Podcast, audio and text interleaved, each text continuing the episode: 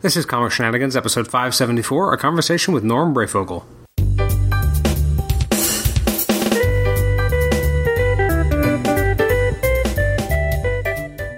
Welcome to the Comic Shenanigans podcast. I'm your host, Adam Chapman, and this is episode 574. It's our conversation with the acclaimed artist, Norm Breyfogle. This episode's coming up a lot later than expected. I think it's been like a week hiatus by accident between our last episode, so sorry about that. But the good news is that you're going to have a very rapid succession of episodes. You're going to have an episode 574 today, episode 575 the day after, and then on Friday you'll have episode 576, which is a conversation with... Chris Sonnemeyer, and there's a lot of other good stuff coming up down the pike. We have conversations with Jim Kruger, Brian Wood, amongst many others. Some good stuff as we ramp up to issue 600. First, before we get into the conversation with Norm, I want to thank some of the following people from the Marvel Masterworks Forum. Some of them I outright used your questions, some of them I just kind of repurposed them. So thank you for all those who submitted questions, which includes Shotzi, The Monkey, Jag 2045, Said Destroyer, or Side Destroyer, Optimus81, Dave Tone, and Steve Topper. Thanks to and Mr. Articulate as well. Although actually we kind of missed his we missed his question. It came in just after we recorded the interview, but some of the elements of his question did get repurposed in the, or at least discussed in the interview. So it's not like it was completely to waste. Anyways, without further ado, let's jump right into the conversation with Norm Breyfogle. Norm, welcome to the Comic Shenanigans podcast. How are you today? I'm doing pretty good, Adam. How about you? I'm doing well. Glad to have you on the show. First question I'd like to ask everyone who comes on is, what was your first kind of interaction with comic books as a fan? As a fan? Wow. How far back do you need to go? I can't really say I know. One of the earliest comics that I really enjoyed that really moved me was the World's Finest episode of Batman and Superman. It was an imaginary story where they were brothers. Oh. And it was drawn by the great Kurt Swan. Oh, he's amazing. Back then, I was only about 6 years old. Even back then, I really preferred some artists over others. What was it about that issue that really kind of spoke to you? Well, it was the way Bruce Wayne was portrayed as Clark Kent's brother. They're both in high school, and Clark had to keep his brain power down so he didn't arouse suspicions.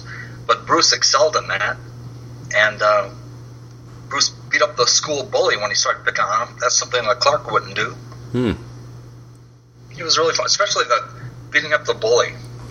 When I was 6 years old, that really that was really satisfying.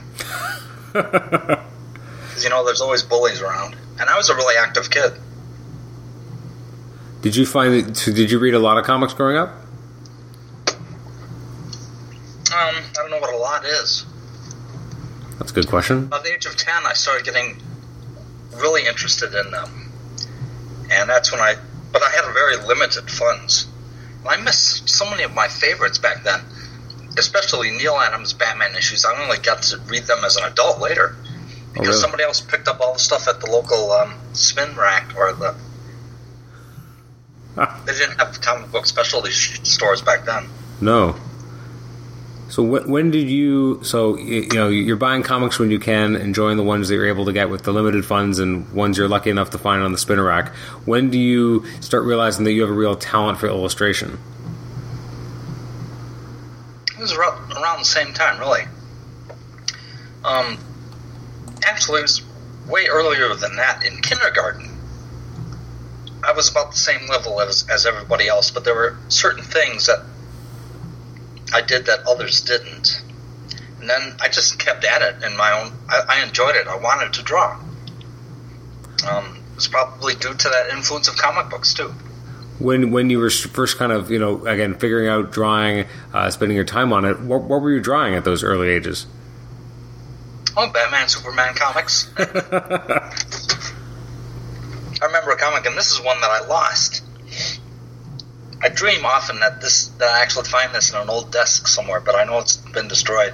In fact, I remember later that I threw it out because it was kind of a World's Finest story. It was Batman and Superman and Robin had been infected, but it's been so long I can't remember the details, but a scientist had injected Robin with a gigantism serum. So Robin was kind of turning into the Hulk. And I had inked it all in felt-tip pens, but stupidly I tried watercoloring it, and I hadn't used permanent felt-tip pens. Permanent ink, you know. So it got all messy, and I threw it out in disgust. That's too bad. It really is too bad for me. I've done that a couple times. Even as an adult, I made a big mistake when I moved back to Michigan, to where I am now from California, when there was a big slowdown in my comics career, and I thought I wouldn't be drawing comics anymore. And I threw out all of the thumbnails of all my Detective and Batman stories. Oh, my God. Yeah, I know. That's a big mistake, too. That's a lot of stuff, too. Yeah. That's a lot of good material. So I took them to the dump myself and threw them in. So when you were a kid, you're drawing. Now, what happens when you're done, like high school? Do you go to university, and what are you studying at that point? Well, in high school, I was always the best in art class because I concentrated on it from kindergarten on. Mm-hmm. And then what really got me into thinking about as a profession was when my mother started taking me to weekend private art lessons with the local illustrator. Nobody's ever heard of him. I can't find him on the internet, any of his work, which is too bad because I'd love to see his paintings. His name was Andrew Benson. There was another Andrew Benson that was not an illustrator, and at one point I had to correct Wikipedia because it was indicating they had a link to an Andrew Benson, but it wasn't an artist, and it wasn't my Andrew Benson. Yeah, that's a little awkward. Go ahead. I was just saying that's a little awkward. The wrong guy. Yeah. Well, it was almost believable too because the guy was a philosopher. Oh, really?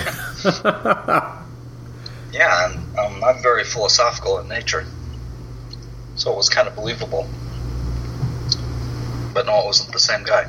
Anyway, so I kept at it. I've got a lot of that stuff.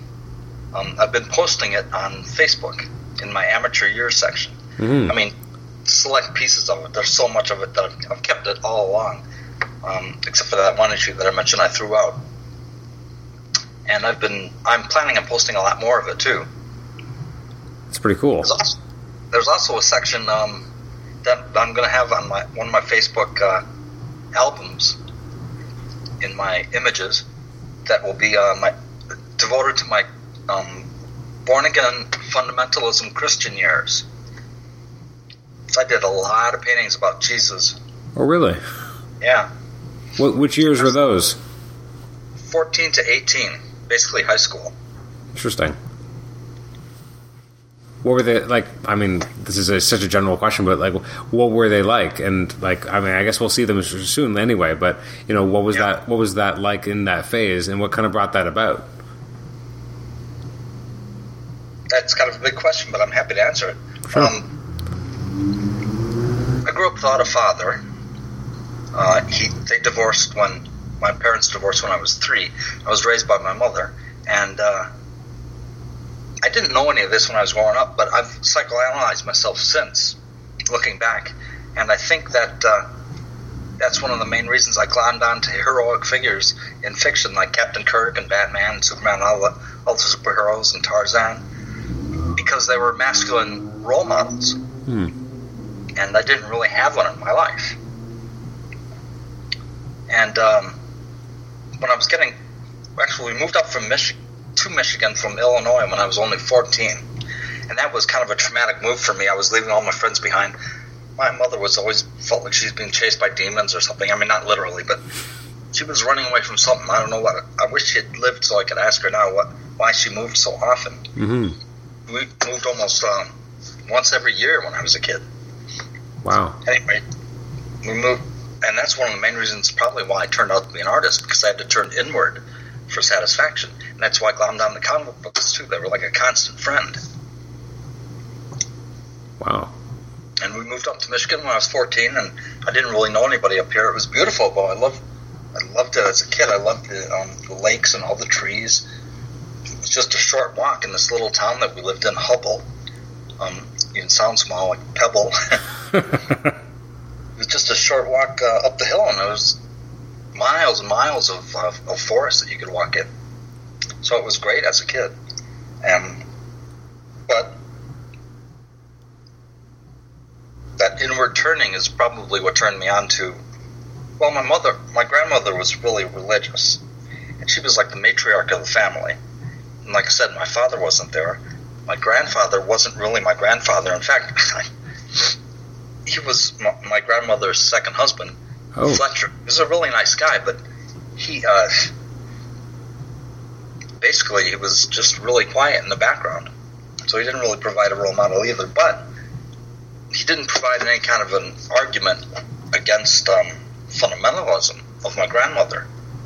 So basically I became really religious, and I found a lot of satisfaction in it, because I was growing up, and I was facing death and eternity and all the things that you have to start facing as an adult. And then there were all the things on TV, especially the Billy Graham Crusades. They really helped to turn me into a Christian. Wow. That's really interesting. In fact, when I was 18... I'm sorry, I'm stepping on your words. No, that's okay. When I was 18, that was when I had the summer before going to college. That was when I was reading a lot of... what was it called? The Age of Reason books. Mm-hmm. Philosophical books. And it was starting to pull me away. The reason I was reading them is because I figured that I had to have a good philosophical background to be able to argue for Christ. and instead, it really opened my eyes. And by the time I was 18, the summer before I was going to go to college, and I'd been accepted. I don't remember the name of the college, but I'd been accepted at an all-Christian college wherein on the application you had to proclaim your salvation through Jesus Christ. And so I was going to go to that kind of a situation, but it was just that summer that everything that I'd been reading opened my mind up, and I couldn't see myself going to an all-Christian college. That's when I stopped doing the religious paintings and stuff. In fact, I became really materialistic in my philosophical understanding, until I started getting back into... God, we're really going far away from comics. That's okay. I started getting back into mystical literature through Eastern thought, Zen Buddhism. And Alan Watts was a great popularizer of that when I was a kid. He's still got a lot of YouTube videos, and he's a great popularizer of Zen Buddhism. Mm. And so that opened my mind. And then I did psychedelics when I was in college, and of course that opened my mind even more. But all through it all, I knew I had to make a living, so I was working on my comic samples. And right when I graduated from college, that was about when I was attaining truly professional status. And you can see the progression, like I said, on my Facebook pages. So anyway, boy, that was a long how do you do about how I got into comics? That's okay. Well, no, I had actually a listener question, and then there's a comment afterwards. But the question was, what are your recollections of being a graphic artist on the space shuttle program in the mid-'80s, and how does being a defense contractor artist compare with being a comic book artist? Oh, I wasn't an artist. I was a draftsman. Sorry. Low-level draftsman, in fact. I hadn't studied architecture or engineering or anything like that. But it was the first jobs that I could get when I was out in California. And they paid pretty well, at least for me at the time. It seemed well. They were like double minimum wage at the time. Mm-hmm. How did you even kind of get into that? Like, how do you become a low-level draftsman for the space shuttle program? Like, that sounds like a pretty cool job, but how do you get that? Well, I was looking for jobs. I was taking lots of little different types of jobs. And I'm not sure how I heard about the job placement program of Waltech. they were basically an agency that would help people find jobs. And I figured I could probably fit in as a draftsman, and I had a little bit to learn, but not that much. And they eventually found me a job, and that's when I stopped doing the stuff that I hated. Like, I worked at McDonald's for 4 hours. It would have been longer, except that that's when Waltech found me a job. Before that, I delivered telephone books. I painted houses. I even did some sitting with some old folks. Oh, wow. You know, to keep them occupied while their family were out doing things. Mm-hmm. That really does run the gamut of odd jobs. Yeah. Actually, so the person who asked the question, I guess the handle he goes by is Steve Topper. Oh, that's right. I'm sorry for interrupting, but Space Shuttle program. My biggest recollection, most important one, was when the Challenger shuttle exploded. Mm-hmm. And I remember somebody came into my drafting area, and with a bunch of other people, and mentioned it, and I laughed because I thought it was a joke. Oh my goodness! Yeah, but then everybody started realizing it was serious. Wow. Yeah, so that was the biggest recollection. Outside of that, my biggest recollections were, just interacting with people that were a type of people that I'd never been around before, and I actually met a girlfriend, not exactly on that job, but on the Air Force Base. She was, I forget what she was doing, but now she was so cute. She didn't know what she was doing. She could have snagged me. I probably would have gotten married, and I'd have kids by now. But I died to that bullet. I don't have any kids. Sometimes I miss it, but other times, mostly I'm happy for my freedom. Mm-hmm. Now, the person who submitted the question, he said that he actually met you around 1986 in Santa Maria when he was in the Air Force, and that you both went to the same comic shop, and that you were introduced by the owner of the shop, and that his first page of original art was actually from you, from a Bob Violence page from American Flag before you started working for DC. Cool. So he's the one who asked about it, and so that's why he did meet you, and he just wanted to kind of point that out. What was his name? I believe it was Steve Topper. Right, you mentioned that before. Yeah, I don't recognize it. That's okay. He said he's only seen you once over the last 30-plus years, but he does remember meeting you then. That's cool. Yeah, that was the most important, some of the most exciting times of my life. It was my first years in California, and I was breaking free of my deep thinking and philosophy and trying to party. And also trying to get work, and I got my first car. Actually, my second car. First car I got because my real grandfather died, and we inherited some money from him.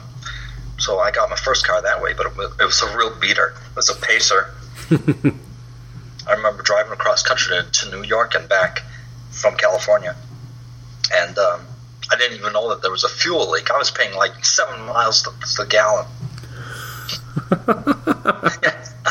But anyway, what I was going to say is that my second car, because Pacer finally was starting to just fall apart, and I had to have it junked because it was an eyesore on the street. And I needed to get a new car, but I didn't really have any money, didn't really have any credit history of any kind yet. I asked my mom if she would co-sign with me, and she said no. I was kind of surprised by that, but she was pretty close to the cuff when it came to money. And so I went to the car dealership. I brought my portfolio, and I showed it to them, to the dealer, one of the salesmen, or maybe it was the guy who was managing the dealership. I'm not sure, it's been so long, but he was so impressed by my portfolio and by my drive to become a success that he gave me a loan for the car. Oh wow. Yeah, so I got my first new car based on my artwork. That's pretty cool. Yeah, That's a pretty good story, actually. Right. So, well, as I do interviews, I over time I learn to remember the important points of my life. That's a good skill to have. Yeah. So when does the so you're working as a draftsman, you've done odd jobs, then you're working as a draftsman. How does the break into comics actually then occur? Obviously it takes time, but how does it actually kind of happen? Well, I started attending the San Diego Con, and I don't know if it was the first time, but could have been the first times, the first couple of years that I went there.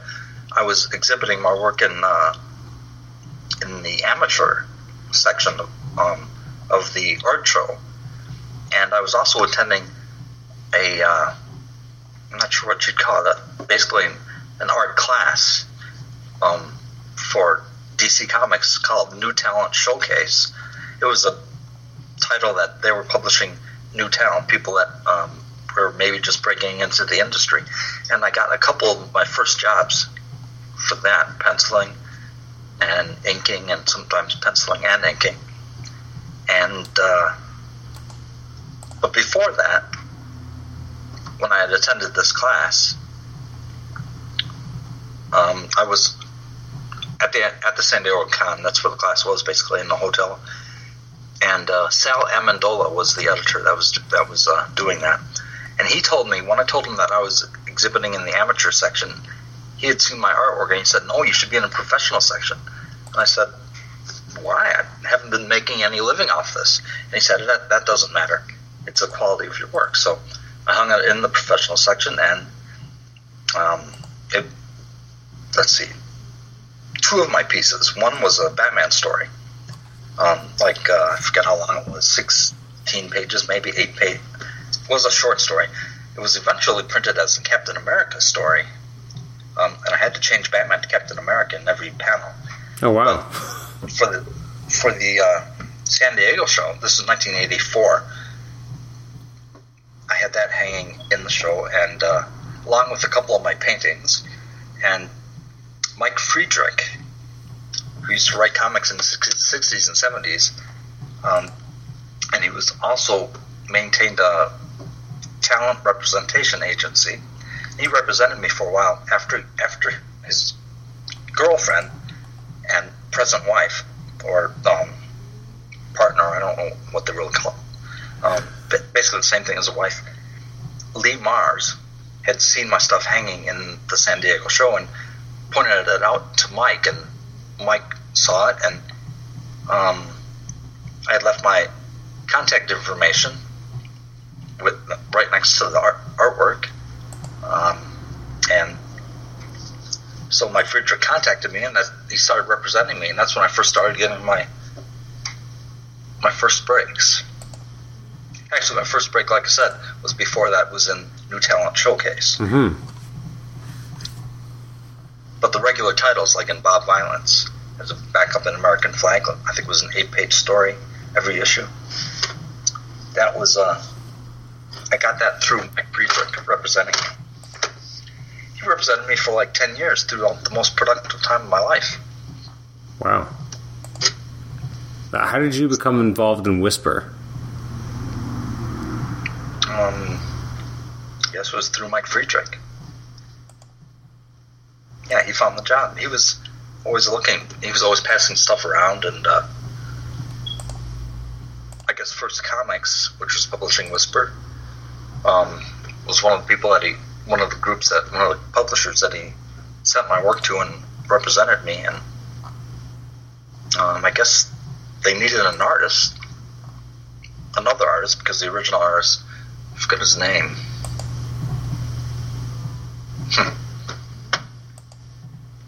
After the original artist had left, it had a number of other artists come and go. Yeah. So they were looking for somebody to do it steadily, and of course that was going to be my first full-length monthly book, or bi-monthly book, and I was going to be able to pencil and ink it, and I also lettered it, and I was painting the covers. It was a lot to take on at, like, my first monthly full-length title. and it was, I felt like it was going to kill me. I felt it was really testing my desire to get into comics and stay in comics. Oh, really? But after a year of doing that, I started feeling better about it. I'm sorry, what were you going to say? No, it's just, that's really interesting that, as you said, like that it was that kind of challenging and that it almost not deterred you, but like it was really kind of tough to kind of get through. And then, as you said, that first year was kind of, I guess, figuring out how to make it work. Right. Yeah, I was definitely in a. It was before the internet was anything like it was now. It was before I even had a computer. So all of my reference material I had to get from magazines, National Geographic. I had a file cabinet that I'd started filling with images from magazines when I was in college. So it was actually difficult to make everything look authentic all of the time. But after a year of that, I started internalizing a lot of that. And I realized that I could draw cars without actually referring to a real car. I could make them look realistic, and guns and things like that. After a while, I started feeling good about it. I had already mastered drawing, pretty much mastered drawing the human anatomy, which is, and facial expressions and such. And that's the most important part of comics. But the other stuff was stuff that I just wasn't really interested in, as a lot of early comics artists, young comics artists would probably say the same thing. Not all of them, but probably most of them are more interested in the action and the muscles. Mm. And getting all the technical details in the background probably isn't as interesting to a lot of them. At least it wasn't to me. So I had to pick that up pretty quickly. Would you, going back again to these earlier days, do you prefer inking your own work or having another inker come on? Well, I always preferred inking my own work, even though in the early days, other inkers were better at inking my work than I was. But I always wanted to take my own work because I'd always done it when I was, producing samples. And ever since I was 9 years old, I'd always done all of it myself. So I really wanted to do it myself. Now, of the people who have inked your work in the past, besides yourself, who are among your favorites do you think really did justice to your original pencils? Steve Mitchell, of course. He was the longest-lasting inker on my stuff, on my Batman stuff. Excuse me. Joe Rubenstein, probably my top favorite. He's a really good artist in his own right. He does wonderful paintings, and the best inkers are those that are well-rounded artists in general, and that understand light and shadow and form and anatomy and things like that. So they bring a lot to the table, even though my pencils were always very complete because I wanted them to show through the inks. Then one other one that I really liked, and this was only because his name was Kevin Nolan. Yeah, right. He inked the four covers of the initial Anarchy miniseries, and that was the best inking I think I've ever seen on my work. It would have been nice if we had worked together more. Oh, wow. That's a pretty high opinion. Yeah.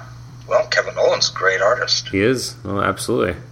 Now, how does... so in this period, so you've done Whisper, how does Detective Comics come about? Because that seems like a giant assignment. Oh, yeah. Well, I told Mike Friedrich that my ideal job was to be drawing Batman. And so he was sending my stuff to DC Comics, and he set up a meeting halfway between the San Diego Con and where I was living in Santa Maria with Dick and with his secretary. God, I'm very embarrassed I can't remember her name because she's a really sweet lady, and I've spoken to her many times. But anyway, those two and I were set up with a meeting. And I showed him some Superman stuff, some Batman stuff, my paintings. And he was impressed enough so that when he went back... And this is funny because years before that, I had sent DC Comics my best portfolio stuff. And it was the originals, large paintings and a lot of pages that I had drawn. and they were all in a big cardboard box, and it took me like a year to get them back. I thought they were going to be lost. It was stupid of me to do that. Of course, it was unprofessional. You don't send originals, you send copies. Yeah. Yeah. But anyway, I'm sorry, I lost my train of thought now. So you had the original meeting with Dick and... oh, right. And the receptionist. And shortly thereafter, I think it was Dick that called me, or called Mike Friedrich, and offered me the Detective Comics job, the first one, a couple tryout issues. And even though I'd been wanting to do it all my life, I remember having a deep feeling of stage fright. Well, that's natural, right? Oh, yeah. Before I got my first script in the mail. And I remember the night before I received the script in the mail, I had a dream that I was talking to Batman and Robin. I used to have a lot of superhero dreams. Like I think a lot of them were influenced by Frank Miller's Daredevil, because I remember bouncing around on telephone wires like they were elastic. Oh, yeah. In my dreams. Yeah, I was a really physical young man. That's why superheroes were so exciting. So when you do those first kind of tryout issues, I mean, so as you said, you had a bit of kind of stage fright going forward, but were you directly inspired, or was there any specific artist you were trying to kind of emulate when you did those original kind of issues, or were you just trying to be true to you? That's a well-phrased question, because I was basically trying to be true to me, but I hadn't really fully found myself yet. And my biggest influence... In fact, the guy that probably is almost single-handedly responsible for me getting into comics as an artist is Neil Adams. Mm-hmm. As young as 9 years old, I remember seeing his Batman stuff, and it just knocked my socks off. And that's probably the main reason I wanted to draw comics. I wanted to draw Batman. So, yeah, he was a big influence. And then there was Jim Aparo. A lot of Batman artists were a big influence on me. For sure. Then again, I never tried to directly copy or ape anybody. I was influenced by a lot of different artists, and I wanted to keep my influences really open, so I developed my own style. You know, there was Nick Carty was another favorite of mine, Joe Kubert, Jim Aparo, I think I mentioned, P. Craig Russell, a lot of different artists. All the top lights of the 70s. Yeah. My last biggest influence was Bill Sienkiewicz and Frank Miller. Okay, I could see that. Mm-hmm. So when you start doing, I guess the first issue I think was by Joe Duffy, but afterwards you're working with Alan Grant for the first time. What eventually became of your collaboration, and can you describe what it was like early on and how it kind of matured, and how detailed was Alan in terms of his scripts with you? His scripts were really wonderful for a comics artist because he said so much with so little. It was really economical. It, just the opposite of an Alan Moore script from what I've heard.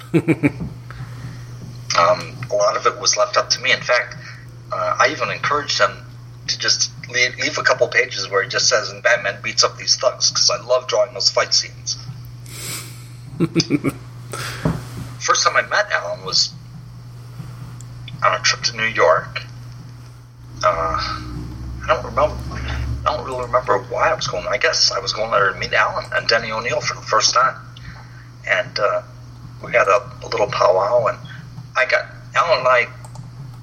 Alan's a really personable guy. We got along really well right off the bat. And we both had a long-lasting love for Batman, so... A lot of people thought at first, or some people thought at first, that I was part of a British invasion of comics. I had to let them know that, DC had to let them know, in the letter columns, which I kind of miss having them in the actual comics these days. Yeah. Yeah. I had to let them know, that I'm American, born and raised. That's funny. I guess it was that period, so I guess I can see it, and I guess your name is not the most common, I guess, so people just kind of made an assumption. Right.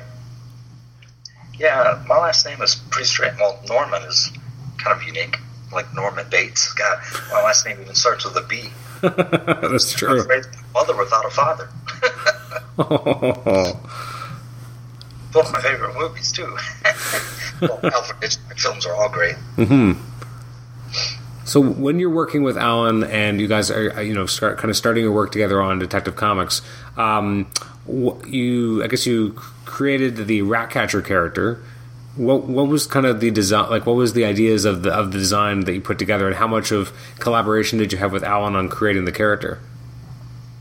Well, Alan gave him a basic description. He said that he was wearing a World War II gas mask, and that was really it, as far as I can tell, as far as I can remember. And of course, that's right. He also had smoke bombs. Mm-hmm. Or maybe that's something I added. I'm not sure. Little gas grenades on his costume. On his, it's not really right to call it a costume. It's more like it's just a raincoat. Yeah. Yeah, I really had a fun time drawing the rats, too. It's interesting to me that I've seen other comics artists draw rats, and often they just kind of lack a sense of real life. And it's been interesting to me that there are a number of different animals that I'd never drawn at all, and then when I sat down to draw them because they were in a script, it just came natural to me. And I've looked into animal anatomy, and it really syncs up with human anatomy. We all have very similar bone structures. You know, our skeletons are similar. Yeah. The placement of muscles are similar. They're just different shapes and different sizes. So anyway, that's why I really enjoyed drawing those rats and why they seem so lifelike. Oh, that's pretty interesting.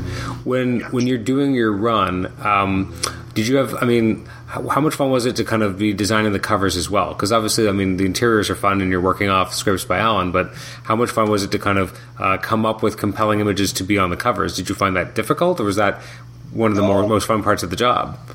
It was one of the most fun parts of the job for sure. So what makes a really eye-catching Batman cover in your estimation? I mean, you've created some amazing ones, so.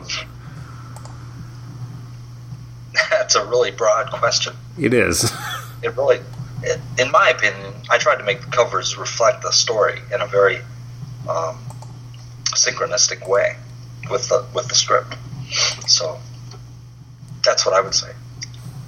You have a unique approach to the way in which Batman's cape kind of flows and the way that he kind of uses it, especially in some of the earlier covers. What was your kind of an approach to how you use the cape and how you were going to make it part, like almost a character in and of itself? And was that a bit of pulling from, again, a bit of a Neil Adams influence as well, or consciously or unconsciously, or did you just try to do something new with it? Well, there were conscious influences, but I never really copied a Neil Adams cape or a Jim Aparo cape. They were just, like I said before, they were just influences. I've been drawing Batman, like I said, as an amateur status for many years as samples and stuff. So I had a really good feel for Batman's cape, and by the time I was drawing it, Detective Comics and Batman, later Shadow of the Bat, I had basically made the cape my own. It has it's like the most important visual aspect of Batman. Mm-hmm. Or it can be. Well, I guess done right, right? Yeah, it's things have really changed. I mean, the way Batman's being drawn, DC's got some really good artists drawing Batman, but it's more like he's got a militaristic look, and his cape is more like realistic instead of stretching into ridiculous dimensions as artists were doing it back when I was drawing Batman. I kind of miss the... Yeah, you miss that kind of more animated look to it, or a little bit more... I mean, I guess that's the thing, right? Like, it's comics. You can do things that are a little bit more over the top and crazy, and why don't you embrace that as opposed to having to make everything look more realistic? Exactly. And one of the main problems with the movies is that it's difficult to make Batman work the way he can work in comics, because he's not really a superhero. I mean, he doesn't have any super strength or anything like that, so the only thing you can really do is, and they've been doing it lately, and like the Justice League movie, I was really impressed with how they handled Batman's cape. Mm-hmm. It's finally being done right on film, on screen. Now, with Detective Comics, obviously you guys created characters. You used a lot of kind of classic characters too, and you had a long run illustrating Batman in different titles. Would you like which was your favorite villain to kind of draw during your time on the books? Well, I enjoyed a lot of them. I would say that my favorite villains were the ones that became the most long-lasting ones, like Anarchy, who was not really a villain, he's an anti-hero. Let's see what else. Well, the Rat Catcher you almost never see anymore. No, which is a shame, because he popped up a lot. Yeah. The Ventriloquist is probably would be the one that I'm most connected to, that I feel most connected to. There were actually a whole lot of them that we created that you don't really see much of at all. It does feel like a shame. But I think part of the problem with modern comics is that when you have stories that are traditional, like these days, are not just in one issue but are multiple issues, then it feels like more often than not they go with the kind of the safe choice in terms of villains. Not always the case, but they go with kind of the ones that are going to get people to buy, as opposed to necessarily taking time to develop new characters. Now, that's not always true, because obviously, like we've had new characters. Scott Snyder created the Court of Owls. Like there are new things that come in, but it does feel sometimes that there's that kind of a reluctance to kind of create those things, and it might have been easier back when you had single issue stories, or that's very true. Yes, I was drawing Batman and comics in general, and Alan was writing them in an era where there was a lot more freedom. In fact, we really noticed the change from that kind of an era to a more corporatized look and structure to the characters when the Batman movie started getting big. With Michael Keaton. In fact, on the artistic front, that was when we were encouraged to draw Gotham City just the way it was in Anton Furst's designs of Gotham City for the first Batman movie. And also they started regimenting like his bat grapnel device. Yeah. It was always pretty... I always thought it was pretty stupid that he had a rope attached to a batarang and that he could swing through the city like that. It's comics, though, right? Yeah, well, that's one of the things about Batman is you look at it too realistically, and it's going to completely flop. Like if you look at it really realistically, especially in the movies, it's difficult to picture Batman swinging through the city. Without getting completely exhausted after a block or two. Yeah, that's a good point. I've watched some of the movies that were composed online on YouTube that were composed of the computer games, like Batman, Arkham Asylum, and things like that. Yep. And it's really great. At first, you see Batman kicking, like, blind guys, knocking them all out in the rooms very systematically. But then, if you watch the whole movie, he keeps doing that and keeps doing that and keeps doing that, and there's no way he could keep that up. That's a good point. Yeah, there's no exhaustion level. Exactly. And with Batman, of all the quote, superheroes, unquote, there's got to be an exhaustion level because it doesn't have any superpowers. I've noticed with the Marvel characters, even the ones that used to be just called peak human, like Captain America, now he's like the Hulk was depicted in the TV show. Yeah, actually, yeah, sometimes, yeah, a lot stronger than just peak human now. Exactly. Lot stronger. He'd be able to kick Batman's butt easily. Except if Batman had prep time, of course, that's different. Of course. Yeah. Now, in the early 90s, you with Alan launched the Batman Shadow of the Bat book, which was a new book starring Batman. What was that like, and was there a lot of pressure to kind of create a new Batman book? Because you had Batman, you had Detective Comics, but now you have Shadow of the Bat coming. That was broken to us at a Batman Summit conference. Denny O'Neil already had the idea, and he gave it to Alan and us, and Alan and I, as our own forum for doing Batman. So it was really a great honor. However, we were taken off the Batman book just in time for, I forget the other artist that got to draw the... 400th issue of Batman, which made a heck of a lot of money in in royalties, and Alan and I missed that. You know, I would have been able to buy a house right then. It took me 10 years more for me to be able to buy a house.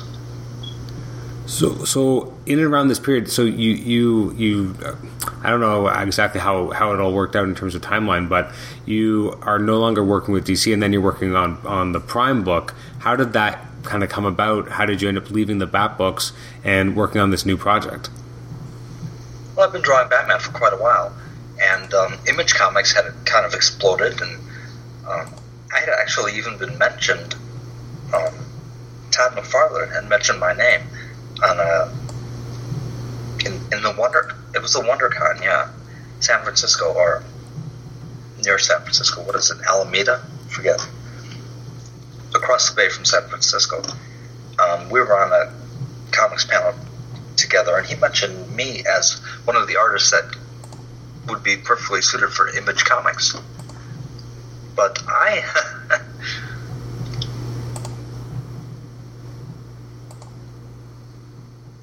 trying to figure out exactly why I didn't really pursue that, or how to describe it. Basically, I've never been a businessman. I mean, I handle my own finances okay, but to actually build a little empire like Todd McFarlane did, he became a millionaire with his toys and stuff. Mm-hmm. Excuse me.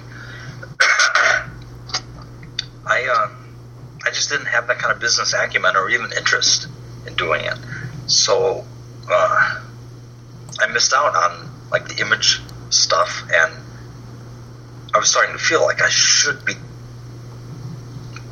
doing something that was more original and, I mean, more my own than Batman.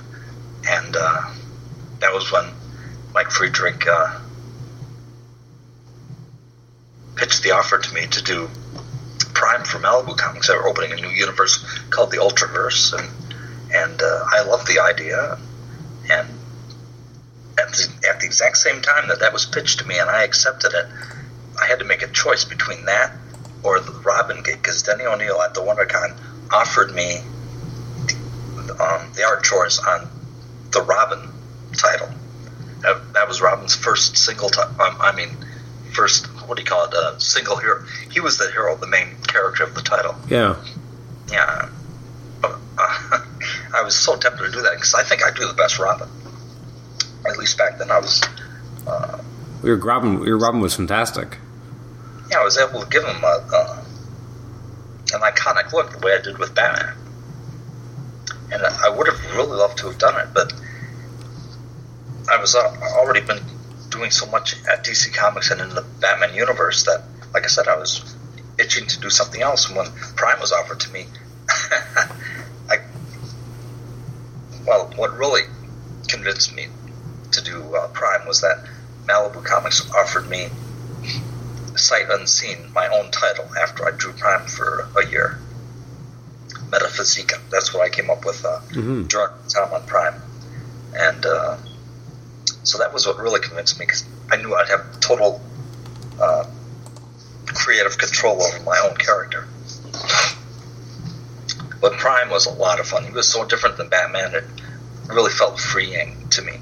And it's funny, the exaggerated anatomy on Prime bled over into later comics that I did. Like, I did a couple Batman issues afterwards, and in my own opinion, I think I made Batman too overly muscled with all the bulges that Prime had. Oh, really? Yeah. Well, and I was going to ask, because you couldn't have two characters that are kind of on the face of it in terms of the visuals that, very opposite from each other, because Batman's, he's muscled, but again, it's controlled, and then you have Prime is kind of a very out-of-control physique. It's very different from each other, and again, he's the Superman analog compared to the Batman that you were used to working with. Exactly. Actually, more like Captain Marvel. That's right, actually, yes. Same contrast, yeah. The thing about Prime that I really loved is that Kevin, I forgot his last name, the character who turned into Prime, his body was inside Prime's body, and it was connected through some kind of bioectoplasm. He could explore it out of his chest, and it grew around him.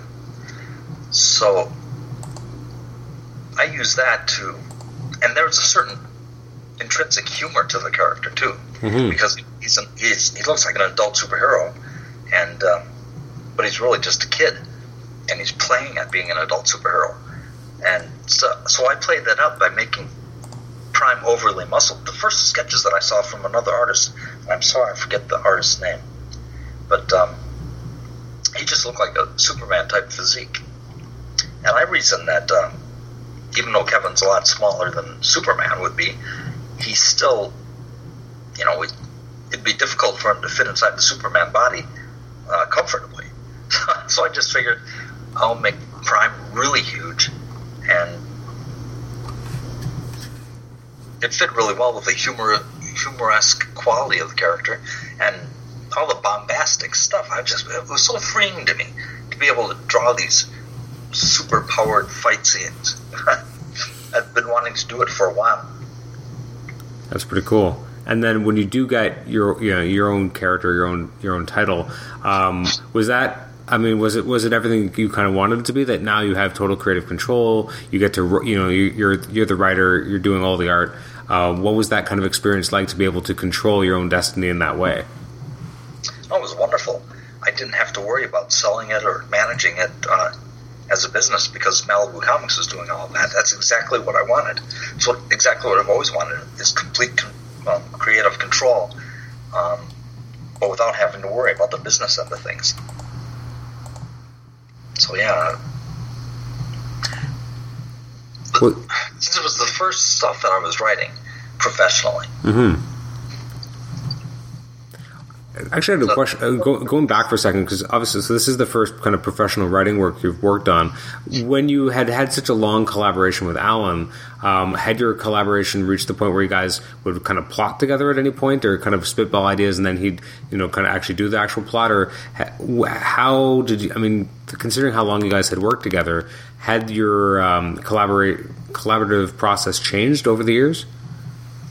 Oh, a little bit.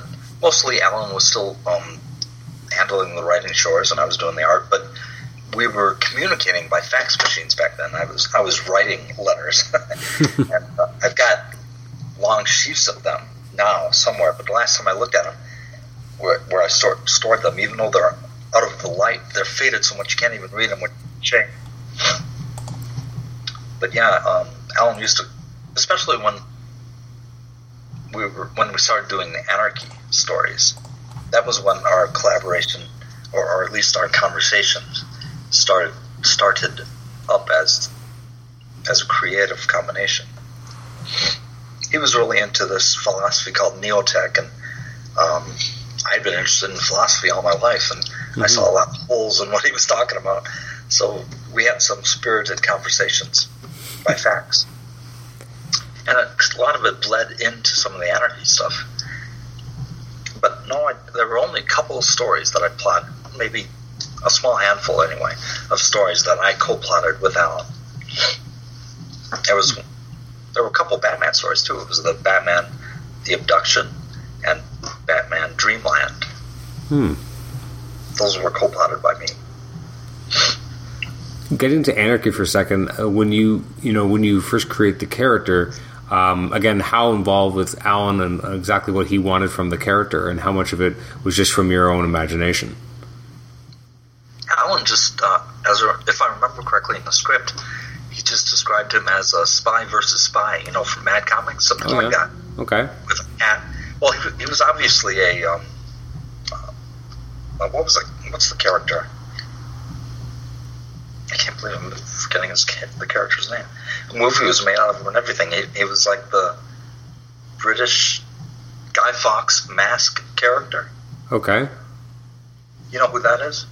Like V? Yeah, V for Vendetta. Yeah. Basically, it was an Americanization of V for Vendetta. Huh. And interesting. I never thought of it that way.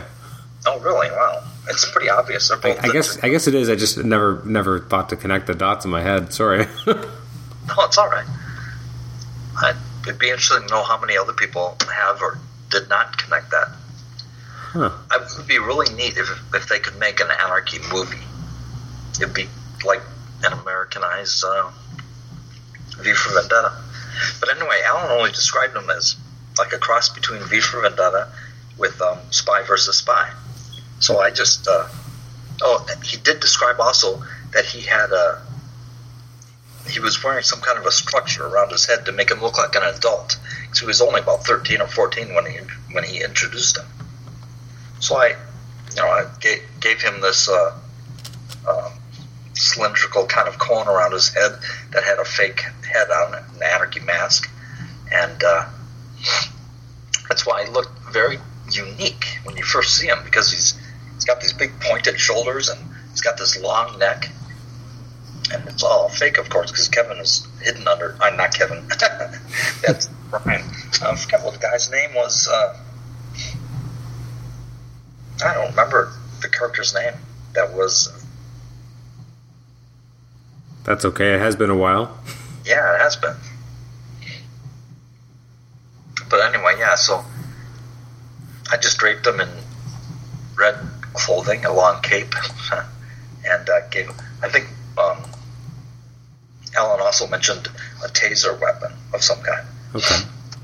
So I gave him that cane. And, of course, the Anarchy symbol, I incorporated it into the hat and put it on his chest.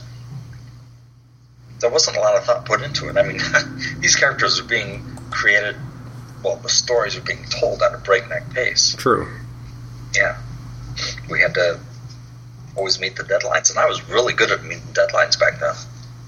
I got progressively less good at it. So I mean, so in this kind of mid '90 period, how do you end up back at DC doing the Anarchy miniseries with Alan? How does that come about? Like that, you know, you've moved away, you've been working with Malibu. So how do they get you back, and how do they kind of pitch you, or did you guys pitch them on an Anarchy miniseries? We pitched them. It was the mid '90s, basically. There was a comics implosion, and that happened to be right when I was doing Metaphysique. So it was a 6-issue miniseries that I'd written, and when I was halfway through it, the implosion occurred, and the sales numbers dropped precipitously on a number of different books. You know, because people had been buying tons of comics thinking that they were going to go up in value, like they were good investment items. But if everybody's buying them, they're not anymore. So that imploded, and right in the middle of Metaphysique. And I think the first issues of Metaphysique were like 30,000 and then 20,000. Then I went down to 15, and then 10, and then 5. Oof. And the only reason I was able to finish the story, because Malibu was losing money on it after the third issue, was that I were to produce the rest of the book for free. And I did, because I already had the story all mapped out, and I wanted to get it all out there, so I barely got it out there in time before the implosion killed it, you know? Yeah. I even had a dream that I mentioned in one of the session preludes that I write at the beginning of each issue of Metaphysique. I had a dream that there was a giant storm in my backyard, in the backyard of the house that I own in Calistoga, California, and it was, we had a little creek down there, but in my dream, that was the raging Pacific Ocean. And there was a whirlwind, or what do they call it, a waterspout. And it was going up into the clouds, and I felt the need to jump out into that water and swim out to its glorious acme, and before it was too late. And that's kind of representative of what happened with Metaphysique. I was able to get in. At the last minute, I was able to produce some of my own comics character that I completely had complete control of. I was barely able to finish the 6 issues, which is too bad too, because that was the first stuff that I was writing. Yeah, for comics basically, and I'd done a few things earlier, but very little. And the story, as I wrote it, it was well planned out, but it could easily have lasted for 2, 3, 4 years instead of just the 6 issues, which were basically 6 months. I remember when I started drawing the stories, started drawing the pages, and I was sending the inks off to Digital Chameleon Colorist. I remember making a little humorous note on the margin saying, "Who the hell wrote this thing? There's crowd scenes with 5 panel pages." It's way too. I was writing it, but I was writing for myself, but I just didn't have the experience to realize that I could have spread it out much longer. But of course, if I had, I wouldn't have been able to finish the story. So. Mm. So you guys pitched the Anarchy book, and they decided, yeah, let's do this. And then now, how did after this? I guess Alan was actually reluctant to do it because he didn't think Anarchy was a strong enough character to carry his own book, and he turned out to be correct, but only after about a year's work. Yeah, well, because I guess that's my question. Because you did the miniseries, and then I guess they brought you back for the ongoing, and I guess. What was the experience of kind of working on an ongoing on a character like Anarchy that you guys had created together? Oh, it was a wonderful experience. I'm not sure what to say. No, that's good. And again, and in and around this period, you also, I guess, you came back to Shadow of the Bat for an arc as well, also with Alan, and it was at the same type of thing where you guys kind of pitched, hey, let's come back to Shadow of the Bat for 3 issues, or do they kind of come to you? Like, how did at this point it's almost like you guys are married to each other? So, who did they approach first, or did you guys approach them to do that story in Shadow of the Bat? Well, for the Shadow of the Bat issues, the last ones that I did, that Alan and I, well, Alan did a lot of them after I left to draw yeah. Prime. Yeah. After Prime and after Metaphysique, I needed some work, so I was willing to accept a couple issues on. In fact, jobs were hard to come by, and I found myself not attached to any particular character, well-selling character. Metaphysique had been finished, and Prime, Marvel Comics had bought it and basically killed it after just a few issues. I got to draw one of them, where Prime met Captain America. Oh, nice. Yeah. But because of the comics implosion, jobs were hard to find. So basically, I had gone. The reason that Anarchy had as much airtime, so to speak, as he did, was because I was pushing for it, because I needed work. Mm-hmm. So I guess during this kind of period where, as you said, like work is slowing down, so how did you end up working with Steve Englehart on his Hellcat miniseries? Because I've spoken to Steve before, and you know he was kind of approached by Tom Brevoort, the editor at the time, to kind of come back to some of the characters he'd worked on and created, and kind of fix them, so to speak, and kind of be able to right the ship on characters that had kind of gone askew. But how did you end up on that project with him? Well, Mike Friedrich was still my representative at that time, my agent. So he basically got that for me. Okay. And I was happy to work on it. I was happy to draw some Marvel characters. When I was first breaking into comics, and I got a couple, Marvel fanfare jobs. A couple of them that I wrote as well as drew. I mentioned the one that was originally a Batman story, and I had to change it to Captain America. Mm-hmm. That's right. Yeah. But then DC basically picked me up, and Marvel wanted me, but I really wanted to draw Batman, and they were giving me a lot of stuff to do, so I didn't really get a chance to do much Marvel stuff until later on with Hellcat, and by then I wasn't really connected to Marvel, and there were new editors, and they just didn't seem as interested in my work. Well, basically what it is with editors, as I've discovered, is that when new editors enter a book, they don't want to be. They want to forge their own path. They want to, make a name for themselves. They want to do something new, and of course, you got to do that in order to keep the sales up too. So I understand that perfectly.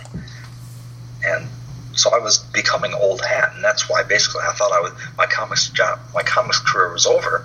That's why I moved back to Upper Michigan. I sold my house in Calistoga. I sold my house in Calistoga and moved up here back in 2001. In fact, the first night in this apartment, I woke up the next morning, and the towers were coming down in New York. Oh, wow. That's intense.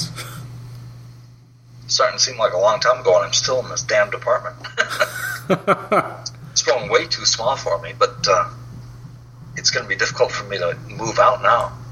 I'm on limited funds, mm-hmm. you know, social security basically on any artwork that I can sell on the side. I can't draw anymore, at least not with my left hand, which that was the only hand I ever drew with because of my stroke. I'm sure you probably heard about my stroke, right? I did, yeah. Actually, there was a couple questions that were actually one question was, is there still a way to donate to your medical expenses now that the GoFundMe page is no longer active? I'm really glad to hear that. Because I am going to have a new GoFundMe page. Okay. Within the next year. And I'll have a little video that I will be putting, in which I will be describing my situation, and also some new artwork. Because I'm planning on drawing with my right hand. I know I can do it. All the concepts are in my head, no problem. And I just can't draw small, tight things with my right hand because that's just a skill that you have to develop over a long period of time. Absolutely. But I can draw large things, like 18 by 24. I can draw large Batman heads. I know I just haven't bothered to even try because I've been concentrating on my non-comics writing, my creative writing, like poetry and short stories. And in fact, what I would really like to do next is find a publisher who would be willing to take a chance on a new series of books or a series, period. It could even be a new incarnation of Metaphysique. But I wouldn't be drawing artwork because, like I said, comics drawing is too tight and small for my right hand to handle. Mm-hmm. But I've already got a lot of short stories that would be... I think they would make really interesting comic stories, and I'd be willing to hook up with other artists. In fact, I really enjoy seeing other artists drawing my stories. That's never happened before. No, I guess not, yeah, because you've always done them yourself, right? I mean, you're an artist. That's what you do. Right. But I've really become... I've attained a professional level with my writing, in my own opinion, if I may be so bold. And not comics writing per se, but writing in general. I've got, like, 12 or 13 short stories that I've written, and I've got two-thirds of a science fiction novel that I've written, and I'm putting together a book of my poetry. I've written well over 100 poems that'll fill a thick book of poetry, and also I wrote that years ago in collaboration with a friend of mine. We were communicating. God, I can't believe I'm not remembering these names now. He was a good buddy of mine, a long-distance buddy. He was the anchor, Dennis Janke. That's right. He was the anchor on the Spectre. Oh, yeah. That I drew for a while. Yeah, he and I started communicating by emails in poetry, but that became really difficult to do. So we settled on haikus, and so I've got like 1,300 haiku that I'm constantly always. It's amazing how the editing process just goes on and on and on. I'm really refining these haiku to be as succinct as possible and as meaningful as possible. And on his end, he's got another 1,300 as well. I don't know if he's planning on doing anything with them, but I'm planning on putting all of mine into a book, so I'll have another thick book of haiku. Wow. And the short stories are also going to be put together in a book, and I wouldn't have any problem with them being...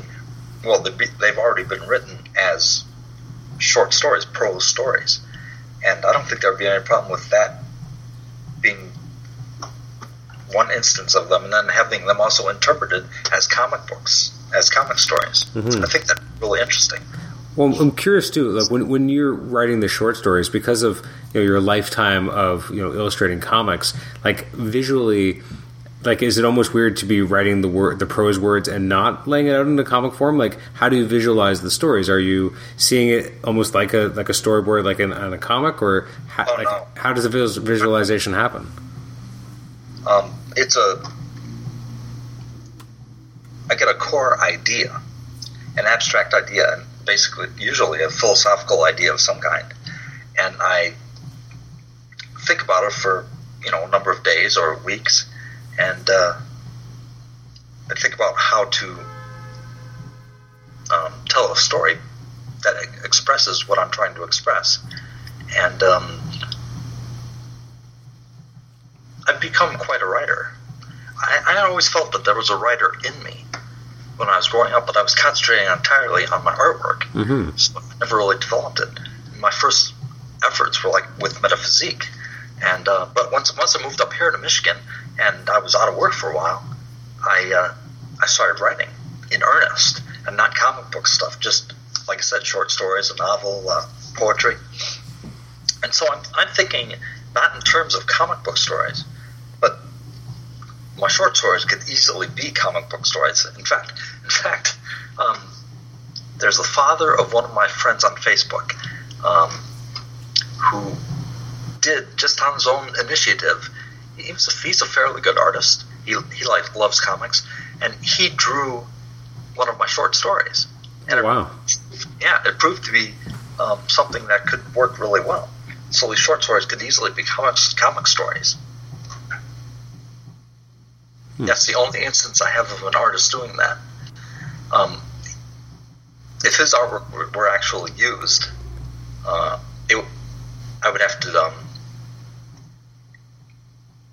would have some editorial input, because a couple of the pages are not quite laid out right. The lettering and stuff is too compacted into the panels and such. And also, his artwork, although it's good, it's not really what I would ideally have on that story. But it's kind of a proof of concept, though, that it can work visually. That's true.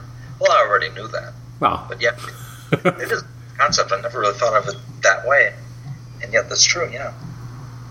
So I have some listener questions, and if we can go into a lightning round. Sure.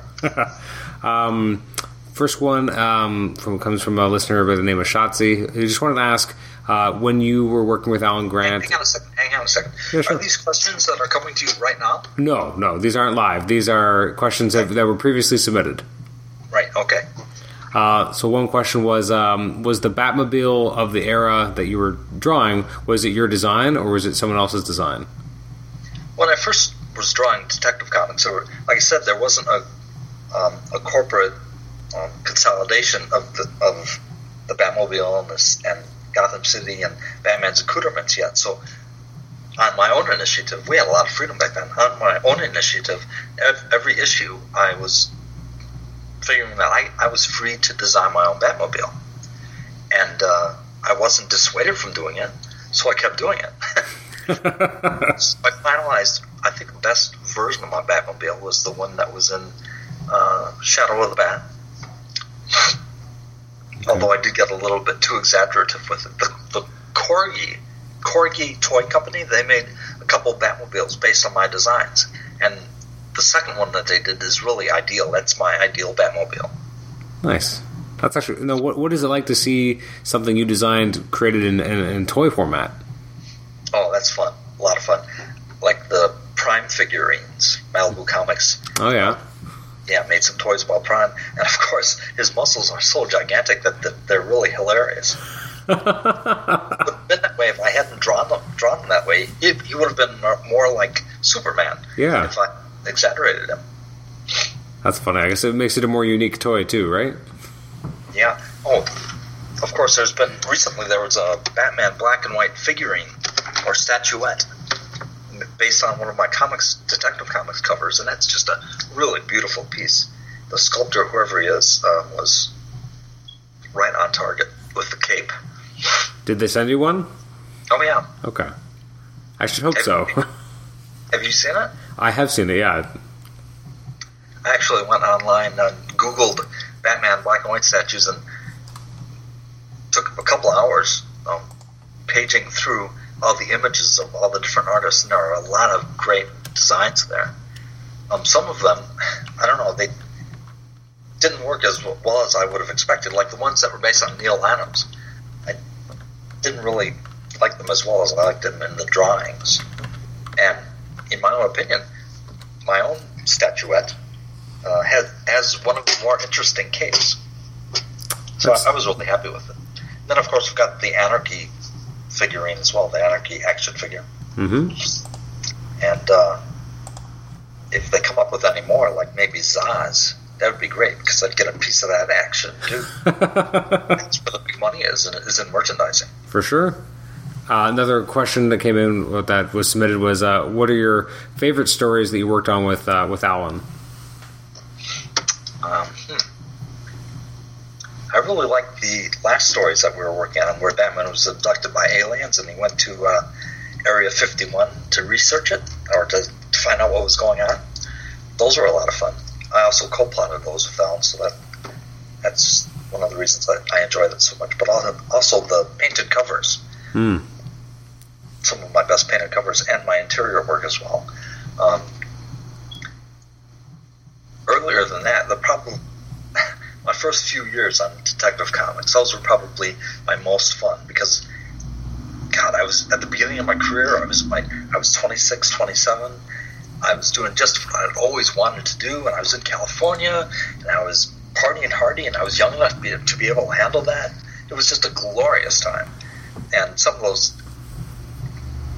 those issues are indelibly connected to some of these glorious times of mine. Like, for instance, the Fear.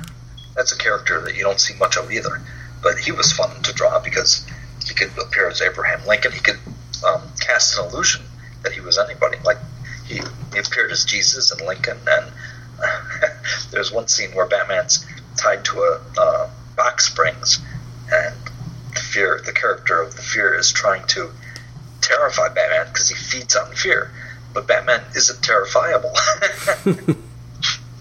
I don't know if you've seen these issues, but there's one page that I really like, or a couple pages in this issue. I forget what issue number it was, but Batman's tied to these box springs, and the Fear appears as a giant demon, and basically he's got Batman's head in his mouth. Batman is just completely unfazed by it, and he's saying, "Give it up, Sturt. You'd go back to the institution." It's really hilarious. So those were a lot of fun. Like I said, Alan's stories were, in my opinion, ideal for comics artists because they left a lot to the artist to envision. Mm-hmm. Now, another listener question was, what do you think of the way that Anarchy's been portrayed in other media? Well, the more portrayals there are, the more residuals I get, so I'm happy with all of them. But artistically speaking, in the Batman animated cartoon, one of the recent ones, recent as like 4 or 5 years ago, Anarchy appeared as he looked kind of like Moon Knight. He was in an all-white costume. That was probably the most far afield from what Anarchy really is, in my opinion. The way he's depicted that in the...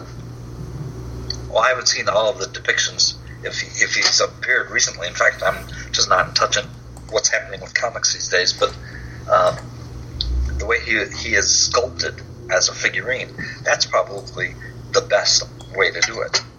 He looks like an anarchist. He's got a hood. He's got a bunch of accoutrements hanging off of him, gas bombs and Molotov cocktail and things like that. And the way it's very different than the way Alan Grant and I envisioned Anarchy originally, but it doesn't matter because, as with Batman, there are a lot of different ways to depict these characters and still maintain the essential core of them. Now, what was it like when you were, illustrating stories for Batman Beyond? Oh, well, that was fun. That was it's very interesting. I look back at my career, and it's like, even though I was just accepting offers that came to me, whichever offer came to me at the time, like for instance, Archie Comics. I didn't really expect to ever be drawing Archie Comics. That turned out to be a really wonderful time. Mm-hmm. But it was right after that I was offered Batman Beyond, and Batman Beyond was based on the animated TV show, and Archie Comics is very much like a cartoon. And so Batman Beyond was like a meshing together, for me as an artist, a meshing together of Batman with even more cartoony version than I had ever drawn myself. So it was nice to go back to Batman. In fact, after I'd been drawing Batman Beyond for a while, I started feeling like Batman's cape was outdated, like it was old-fashioned, and because I was drawing Batman Beyond as flying with these cool bat wings, and so I really enjoyed the character for as long as it lasted. For sure. Now, this might not be a fair question, but who would you say is your favorite collaborator, or should I just say your favorite collaborator who isn't Alan?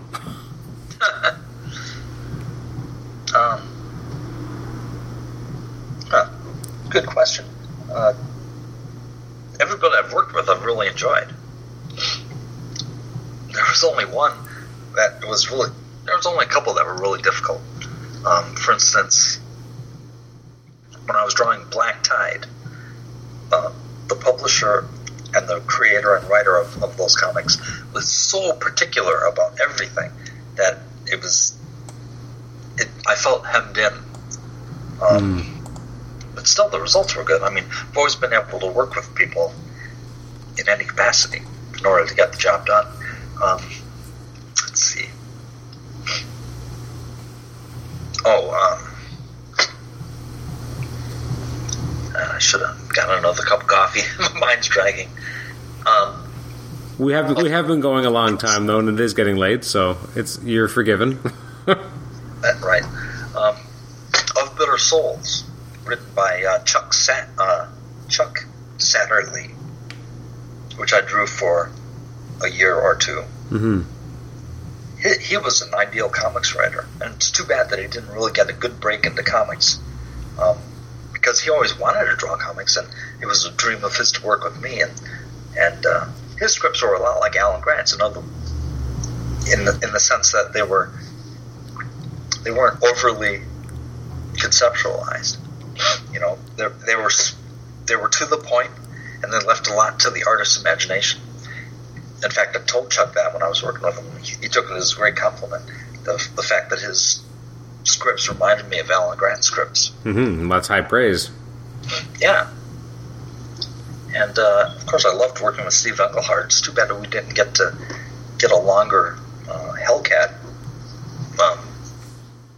story. It would have been nice if she'd had her more than just a few issues. Yeah. Because I had a lot of fun with that. It was a challenge it's always been a challenge to draw beautiful women, because beautiful women and children are the most difficult things to draw. Really? Because if you have too many lines, it makes them look old.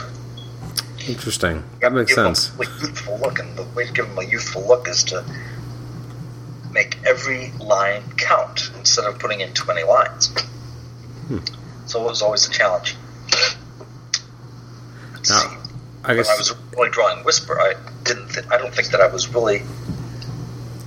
Well, it's too bad that I couldn't draw women better at that point. I was doing okay, but in fact, all my faces back then were... A lot of the Detective Comics faces that I drew, of people without masks on and stuff, like Bruce Wayne. I guess I often felt like I dropped the ball when I look back on that stuff. Really? Yeah, well, faces are... I have a high standard in my mind for drawing faces, even whether they're more cartoony or whether they're more realistic. And I was learning as I was going along. I was always, being chased by the deadline devil. Mm-hmm. And so it was a constant effort to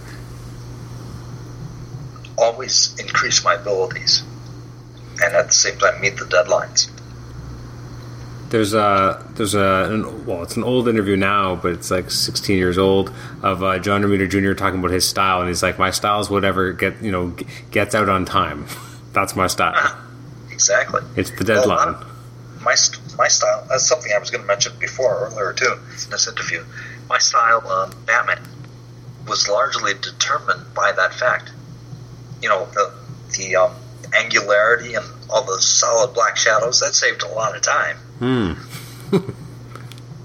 At the same time, it really worked. I really enjoyed playing with those basic design shapes instead of having to put all the detail into the buildings and stuff.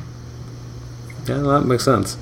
So the last question I have for you, this comes from a listener, but I'm curious as well, is what is it like to have some of your Batman work reprinted in a Legends of the Dark Knight by Norm Breyfogle hardcover? Yeah. It was very satisfactory. I really enjoyed it. It was published right during the year after my stroke, and it was a real spiritual lift me up for me. And I'm just hoping that they're going to be able to do a second volume and a third volume, because all these stories were published in Spanish and a five-volume set or a seven-volume set. I'm not sure exactly which, but there are a lot more stories to publish in English. And I don't know if they're going to be doing second volume. Well, I think I saw that the second volume was already being, I don't know what they call it, shopped around by DC. It is actually, no, the second volume is actually listed on Amazon now for November this year. Excellent. Yeah. So. But like I said, there could be, like, if they really wanted to go for all of the Batman work that I did, that would include the painted Ra's al Ghul origin. Yeah. And that's 103 pages right there. And it would probably take up to 5 or 7 volumes. I don't know how many volumes they're going to do, but every volume is... it's very satisfying to think that the most exciting times of my life drawing comics are... still being appreciated after all these years. For sure. Well, and especially when you look at the other volumes in that kind of Legends of the Dark Knight hardcover kind of collections in the series, it's, great company to be in as well. Yes, exactly. I mean, for a lot of people, you are the Batman artist that they know because they grew up on your Batman, and seeing your work with Alan is what they think of when they close their eyes and think of Batman. Like that, you are, a generation's Batman artist, and it's good that people are going to be able to finally actually be able to, put on their bookshelf these nice, beautiful hardcover collections of, huge swaths of your work. Exactly. Yeah, it's really satisfying to me. It brings a sense of continuity to me and my life and in the comics industry. Because when I was a kid, Neil Adams was what I am now to a lot of other kids that have grown up. Mm-hmm. It's like a passing of the torch, and to be considered, I don't know how many artists that have actually done these books for, but considering all the different artists that have drawn Batman over the years, it is quite an honor to have these get collected as they're doing. Absolutely. Well, Norm, thank you so much for spending so much of your time with us this evening. I really appreciate it. I know my listeners will as well. And thanks for the years of work that you put out that we got to enjoy. Well, thanks, Adam. I had a lot of fun in this conversation, too.